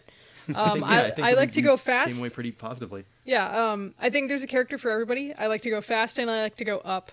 So um, Huntress is very good for me. Is there anybody who can fly out of the gate? Because that seems like a s maybe too strong to have somebody. Oh, she out- can't really fly. She's got um, her special is like a um, a rain of arrows, and she'll jump first and Oh, then okay, all right. do it. But it's like you don't have to be on the ground to do it, so you I can feel like, like, it would be in be way too falling. broken to be able to to like yeah, just fly. I, I, I would There's a use character it that can hover, but Yeah. she can't fly. because I had an equipment that I w- would get pretty often that was is just like a pretty short cooldown, but you just press it to fly, and I was like, oh, this rules. Oh yeah, it's the, incredibly good. I didn't get chrysalis that or whatever. Yeah, the, the something. I would use it on like Milky every chrysalis. boss so that I could just like fly above them and shoot down. I would get the um, there's one that basically gives you a moon jump, um, and then you can slam down and do a really good. Really cool ability. That's Yeah. I don't think I one. found that one. One of the interesting things about that one is that the higher you are when you start the slam, the more damage it does. Of course, That's good. like Yeah. any good slam. Yes, So you- absolutely. You, could, in theory, just Goomba stomp a boss if Yes, you want. Yeah. absolutely. That's amazing. so yeah, that that was really good. By the time I got to the end of my second run, which was on easy, um, which I did That's because fine. You still beat the game. I yeah, I didn't. beat the gun. I beat the game. Um. You got the experience you wanted. Yeah, um, and I got there, and it brings you to this, as Adam was talking about, this very brutalist alien planet. It's called Commencement. It doesn't have like Ooh. a zone name like they have on the other ones, which is like Sky Meadows and, and it Abyssal takes Field. your allies away from you at least for like 10 seconds. You get up the stairs and they're there, but I do th- I find that very funny. Yeah, Uh, you're like, wait a minute. you're like, oh no, my tools are taken away from you. You get up the stairs and they're like, no, we were waiting for you. It's fine. Oh, Yeah. We put all your tools Um, so, at the top of the stairs. yeah, stairs. you go up there, um, and I think it's the same layout every time. Yeah, it's Basically, mostly the same layout um, every time. Yeah, it, it just feels very final. Even if you don't know anything about the lore of the game, which I vaguely knew some stuff because um, my first experience with the game was I go to my parents every week to do laundry and eat food. Um, and so I'll watch the only Adam time a week you get to eat food, right? Yeah, I don't eat any other time. I mean, these guys actually make fun of me for having no food in my fridge, which is true. Um, so, uh, yeah, so I'll go over there. Adam will be playing a game. I'm like, what you playing? Normally it's Warhammer or Poe or um, Noita. But uh, one time he was playing Risky Rain and uh, said, hey, you should do that for podcast. Um, so we did. Um, but I was watching him play it, and, and I like it when Adam goes on tangents about games he plays because he'll tell me the craziest fucking lore. Like I- he'll he'll tell me the lore for Sky, Skyrim, and he's like, yeah, so the Khajiit they can actually just be a normal fucking cat or a werecat or whatever cat, but it depends on like. Ah, they're just like Zone Devil for yeah, it depends on the moon. The moon phase they're Now I going under, but they're Skyrim. all sentient cats. Yeah, th- I am uh, in fact a huge lore nerd. I am sorry. Yeah, or um, the Khajiit like got so high they went to the moon. this is like legitimately that's Was it- true lore. Famously, the guy who wrote a lot of Skyrim Yeah. or uh, Elder Scrolls lore was so high he went to the moon. Yeah, that's True. Yeah. Uh, There's a- there's true. a- Interesting story to go look up. Look up. Go look up how picture Morrowind was laying written. on the You'll have a floor great that, time. That Yes. Todd Howard took when he went to the guy's house. Um, but uh, yeah. So Adam told me the lore, and he's like, "Yeah, so there's these two brothers, and this happened, this happened, and this one got got vanished to the moon, and now he's the king of nothing." and I was like, "What? Whoa, that's hardcore. Yeah. Um, so that that was all very cool. So I kind of vaguely remembered that, and I was like, "Dude, I'm gonna fight the Moon Brother." so you do, you fight the You Moon do fight Brother. the Moon Brother. Uh, and he's very cool. He has four phases, um, Mm-hmm. and it wasn't particularly hard, but he did have me on my toes a lot more than the other ones did. Um, especially with that chain move where he like slams down. There's like all the chains that come over. But because I had the moon jump and I was very fast, I was pretty much never on that ground The one the that fight. the the slam that he does where it's like a rotating energy thing g- caught me a couple times. Oh, Yeah, I think don't that's know. what I'm referring to because it looks like chains. Oh, all right, okay. They're like it's like chains, like it's big vertical slats that you have to sit in the middle of that rotate. I don't know if Uh, it's oh no, we're we're referring to different. probably ones. different. Yeah, Yeah. That, that was It was like a shmup pattern. attack. I- I it can, I can like. see like I now that I'm thinking about, it, I can see the chains like Yeah. Yeah. the visual effect of it, but no, yeah, yeah, but he, he's very cool. And then um, the the phase where he takes all your stuff and he's just Yeah. kind of like he's not even that. It's scary because he just took your stuff and now he's lumbering Yeah. around like an insane person, but he doesn't really do much in that phase. he like shoots uh, orbiting projectiles once a s once every like yeah, ten seconds. It made me feel like it, you know I. It's definitely a thing like oh you could definitely die to it if you weren't careful. Mm-hmm. But for me it it read like it reminded me of the like end of Super Metroid where it was like oh this is supposed to be a, dramatic feeling thing not Yeah, that's how I necessarily felt about that. a something that uh, is too dangerous. Yeah, that's how I felt. It was very atmospheric and it did give me that like dread, but not for my character, not for like my run, but like a dread about like God, that guy's fucked up. um, so yeah, I he's beat been him. stuck on the moon for like thousands of Yeah. years. What do you expect? Um so I that think he that did was more cool. stuff. Yeah. what? There's nothing up there. he's the king of nothing. That's what. Yeah, Yeah, yeah. yeah. Oh, it Um, fits. but what I, what I liked about that like the whole story was you don't really need we did talk about you don't really need the story in this in this roguelike. It doesn't um, force it down your throat unless you want to read all the logs which there are many. Um, it's just kind of like it could be a vibes game or you could know the lore and the lore is really cool. Um, and then there's also of It course gives you the choice to engage with the story if you want to. Which is the good way to do Yep. that. I also really like that it doesn't tell you the backstory of the character you're playing as until you beat the game with them, which is a very cute little thing. That's Um, Uh, the, the log for background. the hunter, or the, the log for the huntress has like a blurb about like, yeah, she was the greatest huntress, and she was blotted up. But then it says, and then she got shot, and presumably the huntress you're playing is the one that shot that one, and Yeah, that the one that's and- being That's described. fun. yeah, which just says you're even better than that one. That's really Yeah. good. I li- that kind of reminds me of like if you do like a character's story mode in a fighting game or something. Yeah, getting to like an arcade ending. yeah, it's Yeah, like oh, this I is the only that. thing I know about Chun Li. Yeah, is that she Ryu, gets Ryu Yeah. uh, for the for him the battle is all that remains. and It's him walking into the sunset. Yeah. It's like he's like not he's like not there at the awards ceremony because he's like, oh, I was like- here to fight. I don't Oh care yeah, about actually. Guile flies off in a fighter jet. That's Yeah. the thing I know about him. Um, so yeah, the the lore is pretty cool. Um, it's it's fun. It's not super dark, but it is really cool. Like it's kind of dark, like guy got banished to the moon, but it's not like It's It's not it's, one of those Super games dark. that it's like uh, sort of honestly pseudo-dark relatively low almost. stakes when you Low like stake. like when you realize uh, when you see that beginning uh, cutscene you're like distress beacon coming up if you're not familiar with the first game you're like might be like oh my god people like landed on this planet like is you know are they are they all gone are they st- do I have to, is this a rescue mission or is this a survival thing um Is this like FTL where I've doomed an entire yeah society? civilization like what's going or on I here have to go meet the rock It's like people and no, they kill no. me. By the time you're there, the stakes are the stakes are very low. Eventually, they used to be quite high, but they're now they're pretty low. You're you're not responsible for a whole lot of what's going on on these Hmm. planets. Uh, but Um, the, the the stakes for this game aren't like, oh man, the world is doomed, or you gotta get your like life, er, you gotta get your life force back from this Uh-huh. uh, evil necromancer dude. It's uh, you're just trying to survive, dude. You just want to get out of here. It's a job for most of the characters you're playing as. Yeah. Yep, it's Yeah. just another job. Um, so yeah, that was cool. Um, and then the art style, I was really impressed by looking at the old sprite art, which was very good, and then what they did with a 3D. The color palettes are just very, like they they synchronize. Like with with the first game and and the second game, um, the color palettes translate really really well, um, and each zone has its very own color palette. Like color direction is really important in a lot of games and shows and movies. Don't get that. Um, which so I really appreciate good strong color direction in a game. This is a pretty vibrant game. Oh yeah, I would certainly say so. The fact that you're like getting a blast of color every time you Mm-hmm. load into a new area is pretty great. And they all kind of have a Yeah. different color palette. I don't know. I don't notice that stuff as much as you do, an artist. Yeah. So, but but it is like, oh, this, you know, the kind of first area is so blue. it's the and then- cool lush forest. yeah, um, blue and or- green, or like, oh, this one is kind of red or Mm-hmm. tan. which is what makes the the ending zone so much better is Yeah, everything else that's has been like a lush or like just very Vibrant. um, vibrant um, organic environment even when you're like in hell um, it's just very vibrant Yeah. um, and then you go to the moon and it's just oppressive and gray and straight lines and that that was just very good um, so there's that the music very good i think we've discussed we discussed on um, moonlighter i think what makes a good roguelike and we were like the music has to fucking slap and that has to be game was like Nah, it was forgettable music. Yeah. Yeah. This game great music I w- I had actually been listening to it occasionally before Yeah. we were even going to play this Oh game wow. Yeah, you you telling me like i was like I've why been- didn't you tell me this music slaps And I was like, oh, because I don't know. I thought you already knew.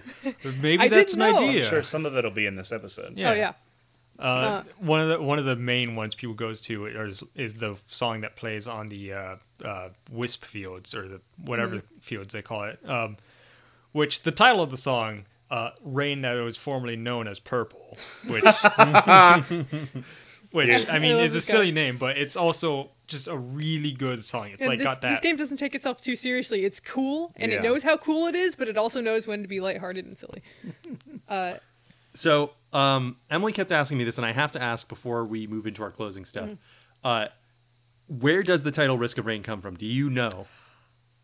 Oh No. No. All right. All right. Oh. No, all I right. do not we'll, know. we'll scrap it. We'll scrap it. We're good.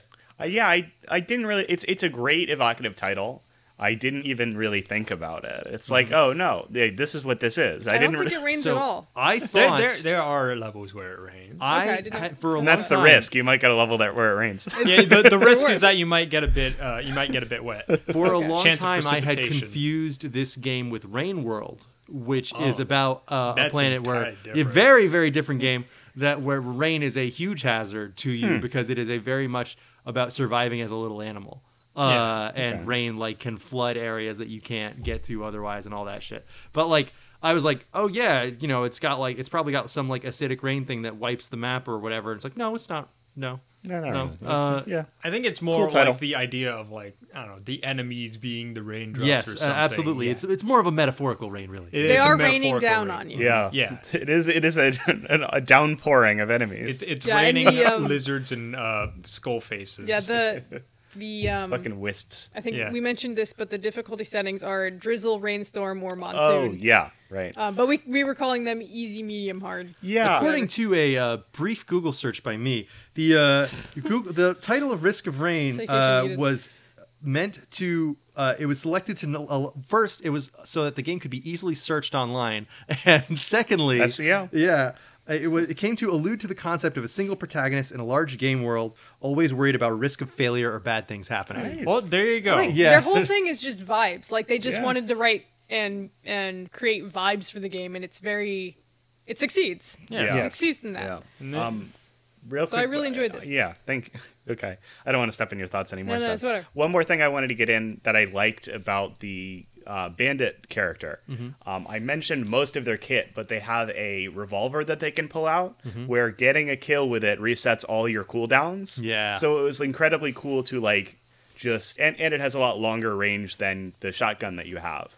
So it's like, oh, there's a wisp over there. I'm gonna skill shot him, and then I can like dodge again and immediately go kill this other guy. It it felt super good in the Mm-hmm. It combat leads into itself in a very uh, Yeah. exciting way. One, one of the most exciting things to do is just keep spamming that ability. Just Kill, one kill, shot kill. wisps Yep. every single yeah. time. I- It was so so fun to you know because you do like a stylish like pull the revolver out from behind you and bang. It's it's really good game feel. Anyway, that that came to mind. I would have been remiss not to mention it. Yeah. Yeah. So, uh, Adam, what did you think of uh, being on here, having all of us play this game you really like? Like, what uh, was a good experience? I thought it was really cool. I'm glad. No, uh, being being here was great. Uh, being able to talk about one of my favorite games of all time, pretty much was, Mm-hmm. you know, it, it was great. Especially like having to getting to play with all you guys and just, Yeah. just talking about it, just you know, venting about it Mm-hmm. because I feel like this game, despite being wildly successful, just still doesn't get enough recognition. Yeah, I hadn't Oh, really yeah. heard. I had heard the name of this game, It's one but of I did like not know anything sweethearts about type it. of thing. yeah, Yeah, I mean, Uh, it got a lot of success because it was released back in 2020, and that was when uh, pandemic started Mm-hmm. happening. People it closed down. People and were then peop- looking for online games for sure. I Yeah. I gotta know. Hard hitting question. How many hours do you have in this game, if you care to share? Um, I think around 200 at least. All right, know. good, good. Uh, yeah, uh, my uh, like I've definitely gotten to the the hour count where it's embarrassing in some games, but I I can definitely see it happening in this one. Like this is Yeah. this is one where the there's enough variance and Yeah, I'll. I'll come um, back to play this. I think. because like my successful runs were around an hour.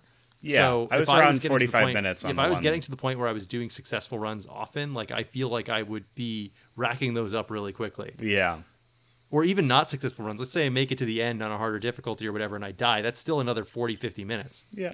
But anyway, I hope you've enjoyed uh, this episode. And if you would like an episode of your very own, you could send uh, your suggestion to us at please don't cast at gmail.com.